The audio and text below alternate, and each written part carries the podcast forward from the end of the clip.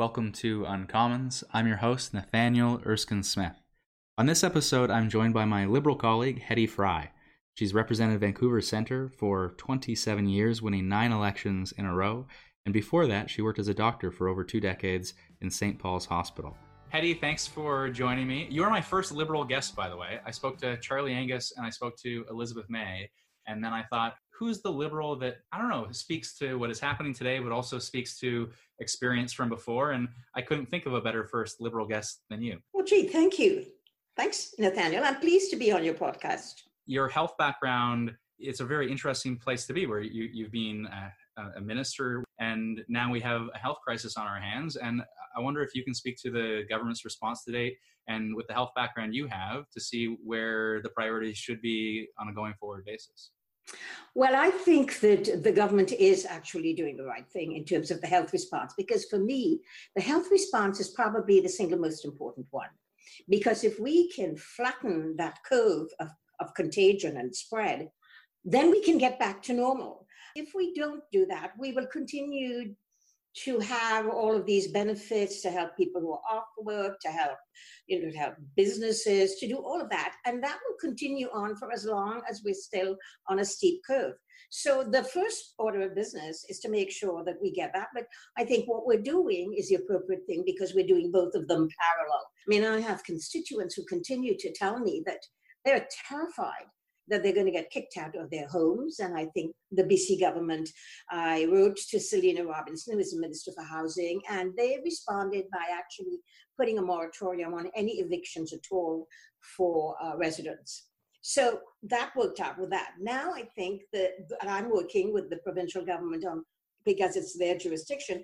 I'm looking at commercial evictions because if you don't have businesses coming back, there are going to be no jobs, and we're still going to be in a pickle. It's interesting just how many knock-on consequences there are now that the economy is at a standstill largely for small business owners for nonprofits small big and there are so many problems that, that arise as a result. So we have to stay focused on the health response. It's only the health response that gets us out of this. Well here's a unique problem. I got a call from the vancouver aquarium which is ocean wise it's one of the largest aquariums in the world and does a lot of research, etc. And I got a call from them because they're in my riding, and they were saying that they have a problem. And this is where we find that now what we're doing is we're seeing unique instances, businesses that are very, very different. Like they have to feed 70,000 creatures a day.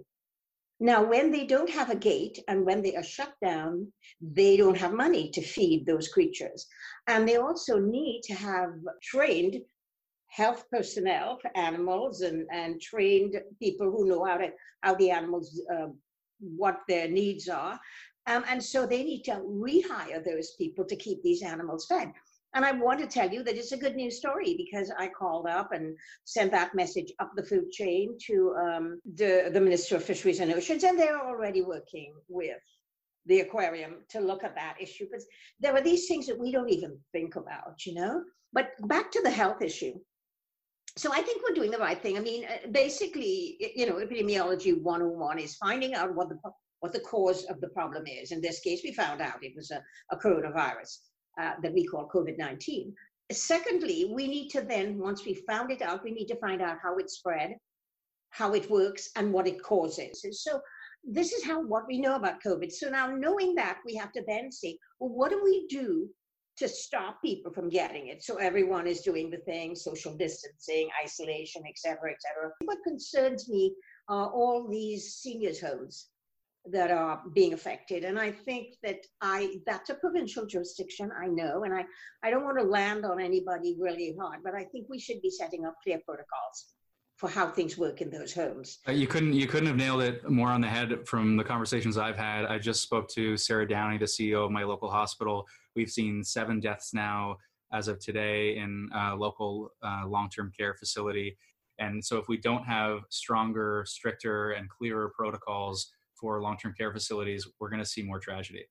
Yeah, I, I personally um, uh, uh, come from the school of thought that says it shouldn't be voluntary, it should be mandatory. That's what a protocol is a guideline is voluntary, a protocol is mandatory. I think we need mandatory protocols. And I think simple things that we don't think about. You take a healthcare worker who is working out of two seniors long term care does the mornings in place A and the afternoons in place B, does two shifts, etc. And we're not just talking about nurses and doctors and nurses' aides. We're talking about the people who feed seniors who are in assisted living. We're talking about the people who cook their food. We're talking about people who clean the floors. All of these people are considered to be essential workers. And the problem is if they just come from home or come from the other facility, come straight in, you know, walk in and start doing their stuff, what they're bringing is whatever they got, they have on their clothing and etc or even you know on their hands etc if they don't wash them properly.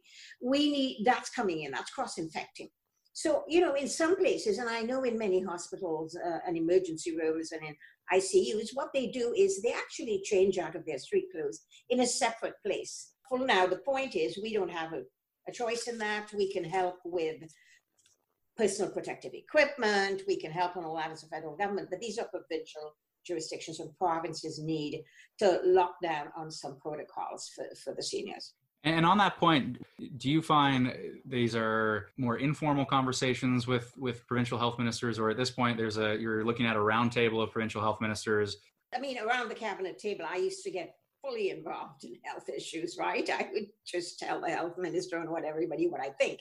But it was a good place because, you know, under Jean Chrétien, we were allowed to tell each other what we think and to make a big debate about this. Maybe federal provincial jurisdictions need to take a different a, a, a, different role. We need to play a different role as a federal government, and and that needs, but that can only come with the agreement of the provinces because we can't impose unless we bring in the emergency um, act. And, and to bring in uh, that kind of the Emergency Measures Act is pretty, uh, pretty strong stuff. I know my province in British Columbia is, uh, to be very honest, even though they're a different political stripe, they have been very good to work with. I talk to some of their ministers regularly, and, and they find us easy to work with, and, and they're e- easy to work with. And I think that there may very well be that sort of feeling that if the federal government is going to actually take a step and impose things, and of course, you heard the provinces telling the prime minister they don't think we should bring in the Emergency Measures Act. So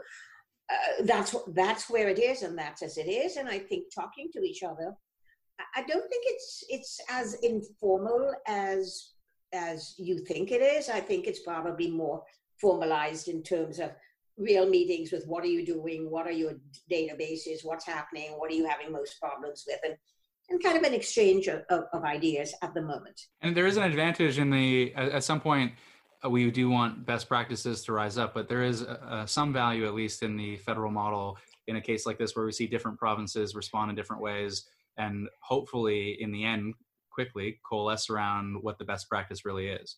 Yeah, and I think that that is true. I, I think that's a great point you're making, uh, Nathaniel. We are uh, find that if we look at best practices, some provinces have been doing great things. Like some provinces have been um, testing more randomly.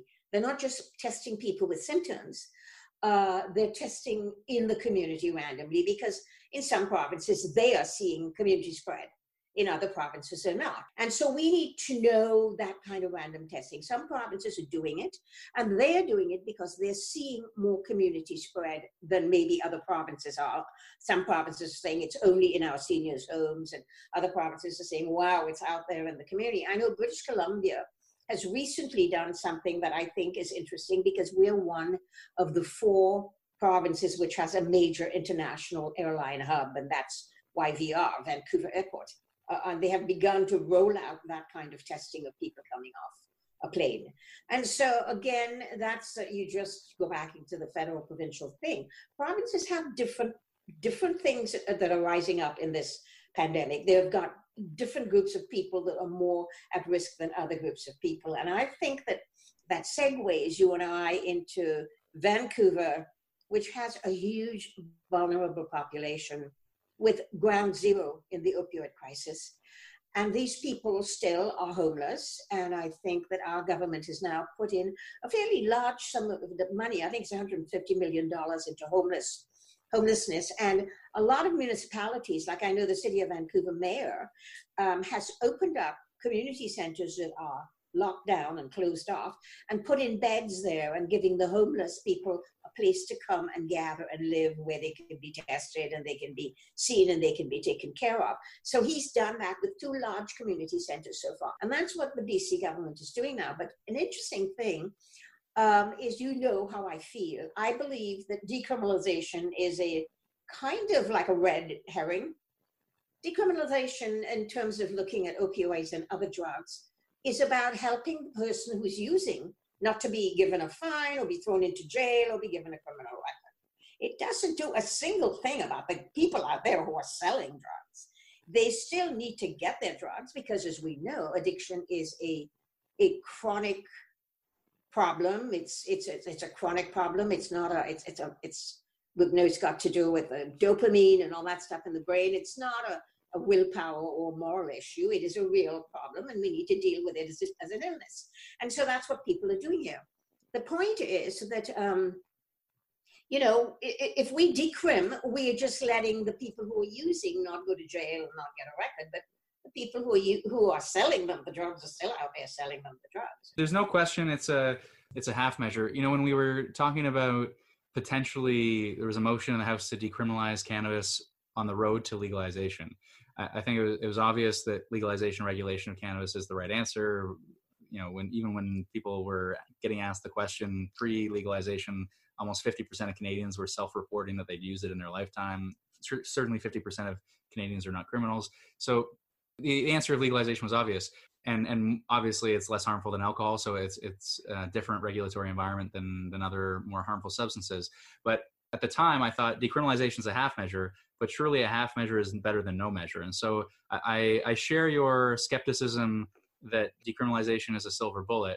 I do think that although it seems to be such a political challenge and I, you know, god knows why because you know surely we can all agree that we ought not to be sending people with substance use issues to jail but it would encourage people to seek treatment at a minimum now i do think you're you're probably right that it doesn't solve the problem of a toxic drug supply it doesn't solve the problem of the suppliers who are completely unregulated still selling a product that is that is potentially very unsafe and, and decriminalization doesn't solve any of that no and, and i think the problem about saying a half a measure is better than no measure at all is that sometimes half measures can create a sense of complacency and safety that isn't real and that's my concern about it. Uh, people think, oh, well, it's decriminalized, everybody's fine. And I don't think a lot of people know the difference between decriminalization and legalization. But I think the point about decriminalization, and I mean, a lot of drug courts are looking at the decriminalization issue, et cetera. But I think the, the issue here is that it's not merely, and I think a lot of people look at, uh, at substance use as a sort of moral issue. And we know it isn't. We know that it is, in fact, a real a disease problem that needs to be dealt with as a chronic illness and needs to be treated like we would treat any chronic illness. Or there are other recreational substance users that, that shouldn't be subject to the criminal law anyway. I mean, I, I can't count the number of people I know in my life who have used shrooms or MDMA and they're not criminals. They're they're upstanding citizens. You know, I, I don't know when the last time they used shrooms was, but certainly I, I wouldn't want them to have a criminal penalty imposed and ruin their life. Well, actually, back in, in uh, government, we had actually allowed for um, a certain amount, uh, say, of cannabis at the time that could be in possession without getting a criminal record. So we kind of effectively almost decriminalized it. I know you guys were way ahead of it, and then we we we, we entered the dark years. Yeah, well, we can't even go back to those dark years. It's so dark, I can't even see when I go back to those years. But I think that here's here's the thing. I think what people don't get, and a lot of people who who actually moralize about this issue, they don't realize that it's not just people who are lying in the streets, who are homeless, who are, you know, uh, uh, degraded, etc., in every single way. That this is happening in families with two parents who may have a degree, who may be holding down a job, who may be a, a solid worker bringing home money to take care of the family, and they're using.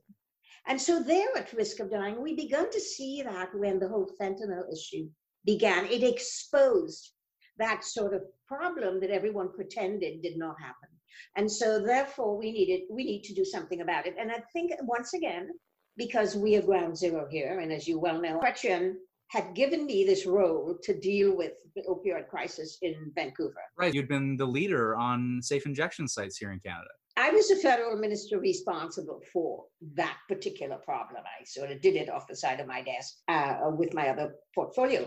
But I mean, the bottom line is we started, it was an experiment that we were doing. And I think at the end of the day, what one needs to be guided by, whether it's COVID 19 or whether it's an opioid crisis or whatever it is, you need to be guided in medicine by best practices so that we don't have to keep reinventing a wheel. We just try and adapt it. And when we did the safe injection site, it was a research project, project done by the Center of Excellence for HIV AIDS uh, in, in British Columbia. And then, you know, it, it sort of showed us that actually it worked because the people who came into the safe injection site were the very highest risk people who never went to doctors, never went to nurses, never did harm reduction, never did any of those things. And all of a sudden, they were there and they were doing this. And um, and we found that they were in, then in contact with doctors and nurses, and they suddenly decided, hey, I'm not going to have to die. I'm not going to die tomorrow because my best friend, who's 22, died three days ago. I could have hope. And then many of them decided they wanted to detox and they wanted to get out of it. And that's why we created that 25 bed unit above Insite called Onsite so that they were able to go. Because if somebody wants to to go into treatment or wants to detox you need it to be done right away. We can't say i'll put you on a waiting list and six weeks later i'll find you a bed somewhere. And so this is one of the things that we need to look at when we're talking about helping people. And out of that one project we, we've we've seen obviously the supreme court defend the uh, the project to say its benefits have been proven. It saves lives. Sorry, Harper government, you can't shut it down. In a unanimous decision, which I think is a is an incredibly important one for then laying groundwork to a, to see our government expand that model. And certainly, without question, it saved lives. At the same time, we see still, even with the, the expansion of safe consumption sites in place, we see over 13 almost 14,000 Canadians have died since early 2016 because of the fentanyl and, and, opioid crisis. We see our life expectancy for the first time in 40 years has stalled, and StatsCan attributes it to this crisis. So if decriminalization, I agree, is not the silver bullet full answer, I think it would be a useful part of the conversation to make people rethink to your point about treating substance use as a health issue to reframe it completely i think decriminalization conversation is a helpful one but if that's not the silver bullet which is not you with your health background and with your i think really strong focus for decades on this problem what are the suite of measures that, that we ought to be pursuing that you don't think we're, we're pursuing seriously enough? Provide a safe and reliable supply and not by organized crime. Have a safe and reliable supply so people can get clean drugs, cleanly delivered, so that they can actually, because if we treat it like a, an illness, I mean, you've got a diabetic, a type 1 diabetic, they're taking insulin shots all right, because that's what we know will help them. So we need to talk about how we can get a safe supply going because that's actually at the end of the day the real answer. Now, if you legalize it, I suppose that could happen, but you don't have to legalize it to have a safe supply. And I'm going to tell you that British Columbia, being ground zero, is now doing something very brand new because what the the interesting thing is here we have COVID-19 where we are concerned over the tens of thousands of Canadians dying of COVID 19. And yet we have had tens of thousands of Canadians dying from a fentanyl overdose, and we did not go into overdrive on it like we're doing here. We did not go into making a move to stop it. And that is interesting. And speaks to the moral issue that you identified before, right? That people are dismissive of taking action because they think somehow someone is morally uh, defective and, and lesser than for using drugs. These are the most vulnerable people still. And they are really at high risk of contracting this and passing it on to each other. And so, what British Columbia has done, certain healthcare providers, physicians and or nurses, are authorized to give prescriptions for opioids to people that are substance uh, users. Uh, that's the first thing, which is an important first step. So, and what it, it also brings in is that privacy. You or I can go to my doctor or to my nurse practitioner, say that I'm a user, say that I, you know, I have been using for a long time, blah, blah, blah, and get the prescription, go and get it filled out. And in British Columbia, we have had something for about 20 years now. When I was practicing medicine, it had started. It's called a triplicate prescription. In other words, when a doctor or, or, someone who is authorized writes a prescription for a narcotic, they are um, that prescription is one is kept by the actual College of Physicians. The second one is kept by the College of Pharmacists. And the third piece uh, is kept by the family doctor or the doctor or the nurse who's giving it. And then you can track, you, you, you can track how that doctor is giving out those prescriptions, who is getting the prescriptions? Is that person triple triple doctoring? In other words did they come to see me today and to see you at lunchtime and to see dr x tonight and, and collecting this and doing what? Maybe selling it on the street? We ha- we can keep a tab on that so we can track data. We can collect information about use and about you know doctors and nurses who are abusing the system themselves by giving them to anybody without tracking it. So there are lots of ways in which british columbia is probably one of the best places to do that right now. There are such negative knock on consequences to this pandemic where services have shut down, necessary social infrastructure has shut down. So we're starting to see the federal government step up with funding for safe supply in not only BC now, but also in Toronto. Well, exactly. The, the safe supplies was announced on this whole project was announced on March the 29th, I think, in British Columbia. And it was money from the federal government for getting this done and, and doing this. And so the, the bottom line is this is not done because everyone thinks it's just a good idea. But in countries like Switzerland, it's been going on now for 15 years. And we found that people who can go to a doctor or clinic or whomever, get their supply, go home, they are back into the real world. They're retraining, they're getting jobs, they're living lives that, that you know that are meaningful and looking at a future, etc. And we see in some Scandinavian countries they are also doing it where they call it HAT, which is heroin assisted therapy. And some of these people, the young people, are going back to school and they're they're going to university and they're beginning to live real lives. And I think the Supreme Court said it well when it was unanimous about, unanimous about this whole issue with regard to safe injection sites when we started it. Section 7, I mean, you're a lawyer, uh, Section 7 uh, of the Charter, which says like, the right to life, liberty, and security of the person. This is every human being's right in this country. And we don't say, oh, no, no, no, no, people who are using drugs don't have that right. People who are homeless don't have that right. People who have HIV, AIDS don't have that right. We are saying that that is, the Supreme Court said, that is a right of everyone to life, liberty, life, and security of the persons. It's it's funny you reference that uh, for me. I and also interesting to speak to you about it, given your role in establishing Insite But when I did my uh, Master of Laws, I focused my thesis on Section Seven of the Charter, and I argued that if you look at the Supreme Court's decision in PHS Community Services, which is the Insite case, that the same logic would apply to see the prohibition, the criminal prohibition against prostitution struck down. The same logic would apply to strike down the criminal prohibition on assisted dying, and the same logic would legalize cannabis. And we we ended up legalizing cannabis before the courts did, but or decriminalizing cannabis, I should say, is what I thought the courts would do. But we legalized before they got there. But certainly, we saw the other two pieces criminal code legislation struck down by the courts on the same legal basis to say we need to protect people's rights to security of the person to, to life and to liberty and government policy can't put those rights in jeopardy right same thing that again people who uh, practice the sex trade or work in the sex trade are people human beings with the equal right to life, liberty, and security of the person.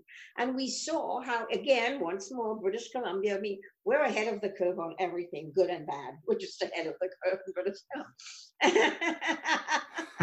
now, now, I say Beaches, East York, and Toronto is a small slice of BC. In fact, you know a funny story? Kevin Lamoureux, uh, at the end of the last parliament, he came up to me and he said, "Well, you know, there's this debate on the uh, the tanker ban in Parliament. Uh, do you want to speak to it?" And I was like, "Well, Kevin, why would I want to speak to that? And he goes, Well, you're from BC. And I went, Kevin, just because I care about the environment, the opioid crisis, and animal welfare doesn't mean I'm from BC. that is so true. You know, people forget we we're on the other side of the Rockies here, and they think that we're like a roots and berries province, but we are always ahead of the curve. And I think again, it was because of the Picton case, where young women or men in the sex trade were being killed by this man. And, uh, and eventually the police realized in British Columbia, I mean, in Vancouver, I would drive around with the police when we were looking at this issue. Um, and they would, they would drive past a young woman on the street, open, broad daylight, well lit. And they'd say, How are you doing there, Betty? And she'd say, I'm good, good, but you better go. I have a John who's coming. Because they realized that they came up with the idea, the Vancouver police, that their duty is to protect everyone.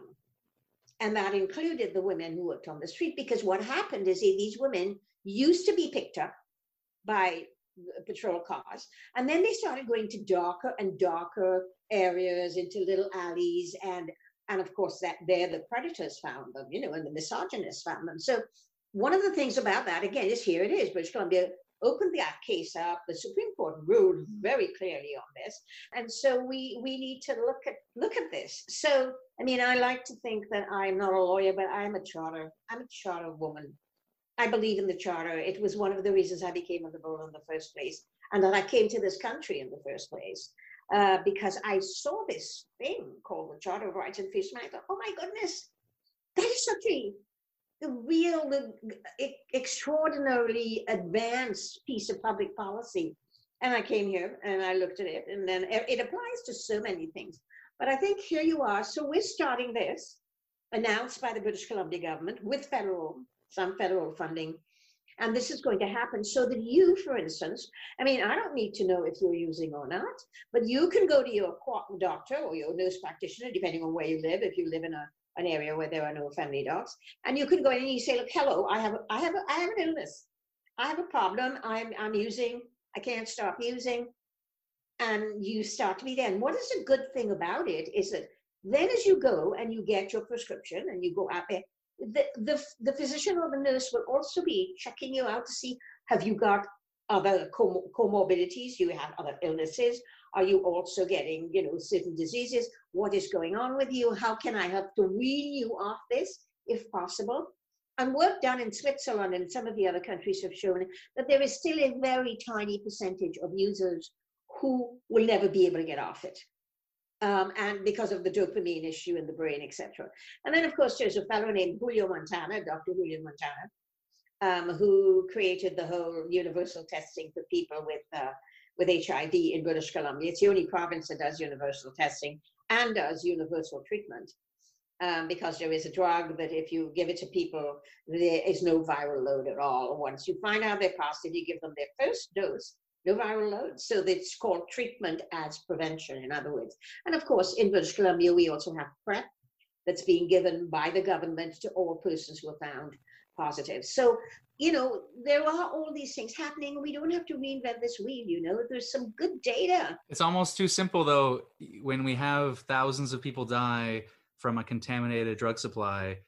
You, the doctor, say, well, let's make sure that the drug supply isn't contaminated then. It's like if you, again, once again, let's just go back to a simple of a chronic problem diabetes, type 1 you go and we decided that we're not going to allow pharmacists and doctors to prescribe insulin so where do you get it? Because you have this illness. You go down and you buy it from some guy on the street.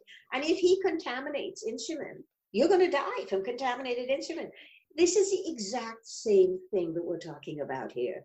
This is, let us look at this as something to be treated as a public health problem and a chronic illness, and let's deal with it with the same way we would deal with any other chronic illness and take the stigma away. Well, I think there's complementarity when you, I think you're right to point to Switzerland.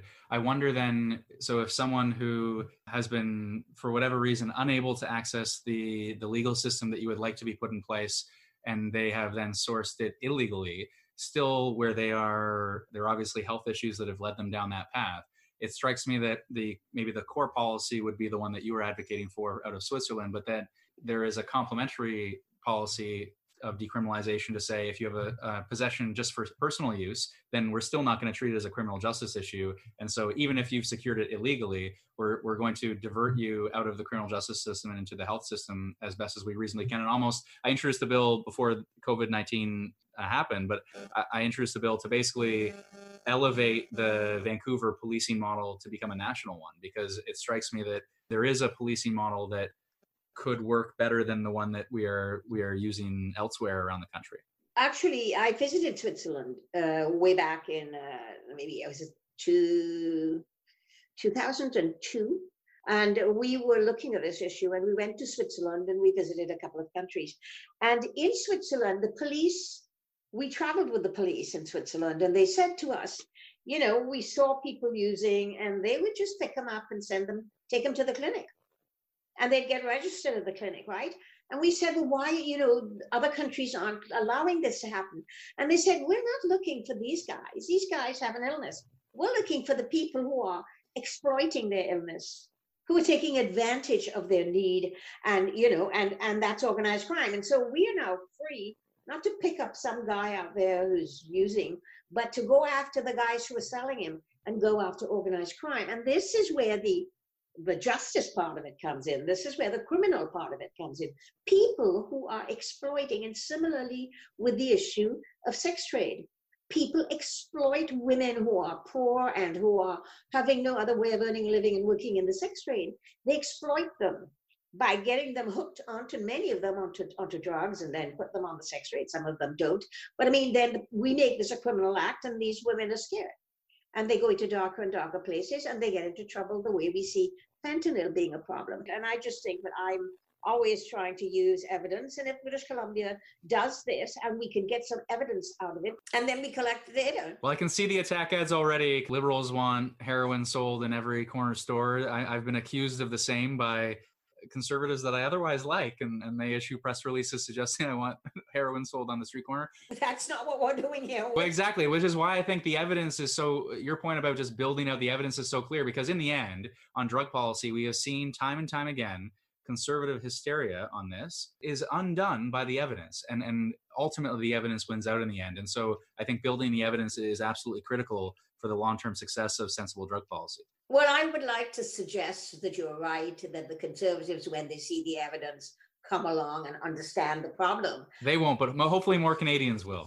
Yeah more canadians will. And, I, and if you recall for 10 years they fought the whole Supreme Court decision, well, not the before Insite, and then they, they, they dragged their feet on the Supreme Court decision until we came into power and decided that we were going to implement the Supreme Court decision with regard to safe injection sites. So there you go. Speaking of conservatives, you you, uh, you may not remember this. You came to Beaches East York, uh, I think, on the invitation of my predecessor Maria Minna, and you came and you spoke at a, at a pub, and you got asked the question is there anything in the Harper years that you thought that they did well? And you gave a very thoughtful answer, I thought, to point to the Parliamentary Budget Office to say that is actually a strong institution and it was an important measure of accountability that the Conservatives brought in, and so credit where it's due. But uh, I, I, I wonder, in your political career and your advocacy, could you point to one or two things that you would say, I'm especially proud of this, and, and this is a legacy that I left, whether it's your work or the work of the Liberal government more broadly?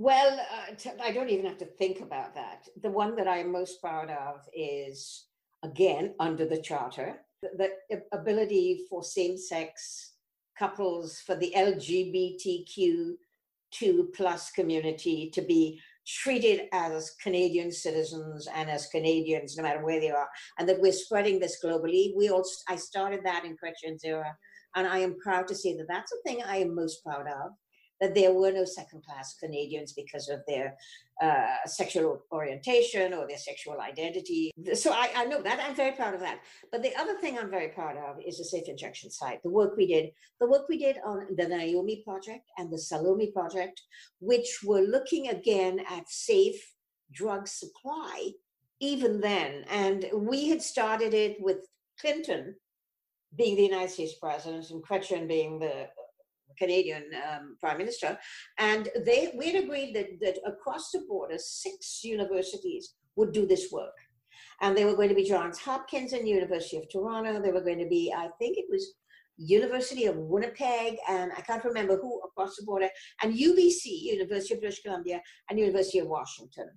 And uh, we were going to do this this Naomi Salome project, uh, which is to take people who were resistant to methadone and who were at high risk and you know try this particular safe supply with them.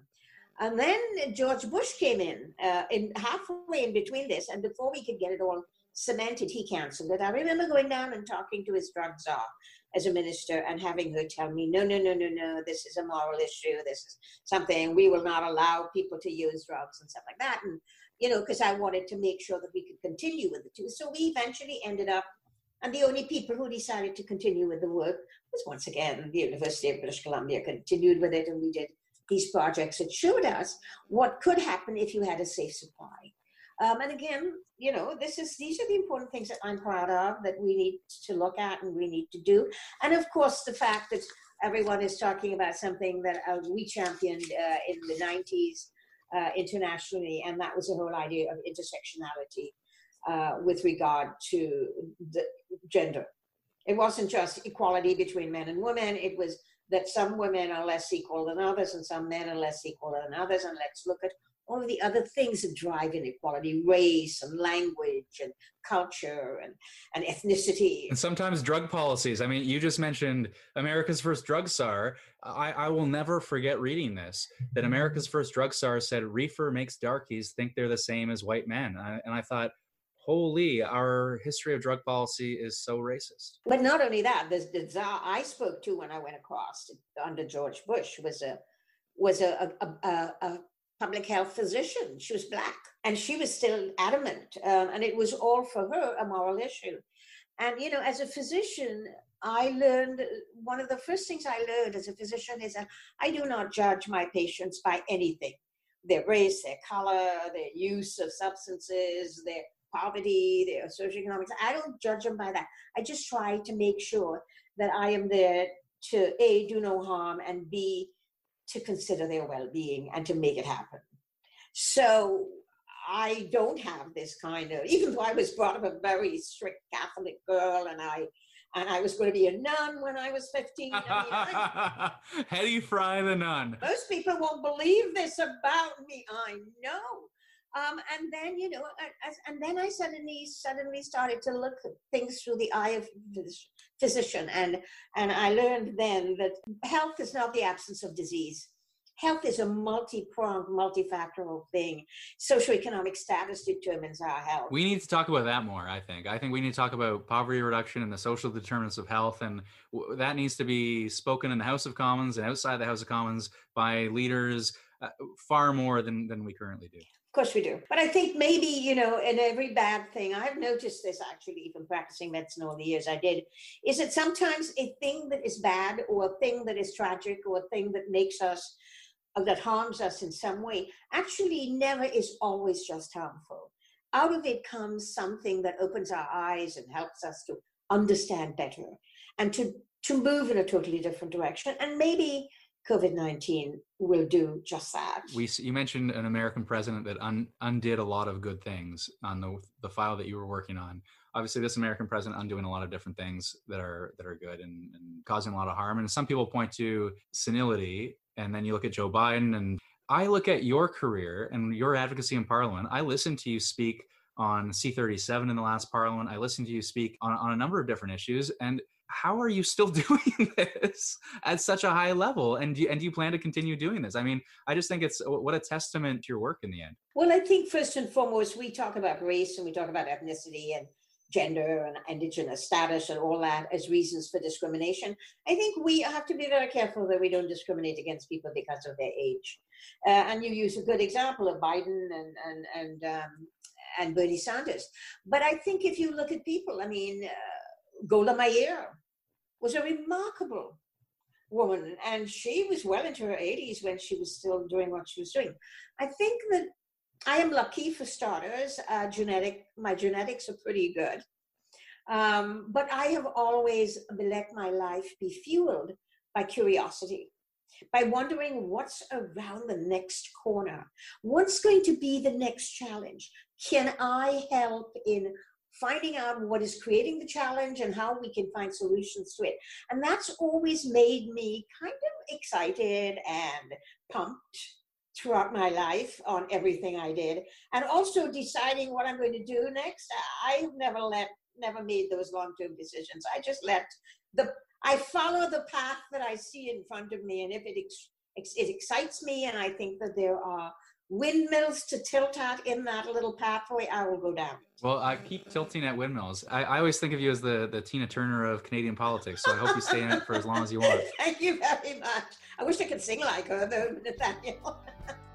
A big thank you to Hedy Fry for joining me on Uncommons and for all of her important advocacy over years, decades of public service. Remember to subscribe at uncommons.ca for future episodes, including with my conservative colleague Michael Chong and professors Shoshana Zuboff and Taylor Owen.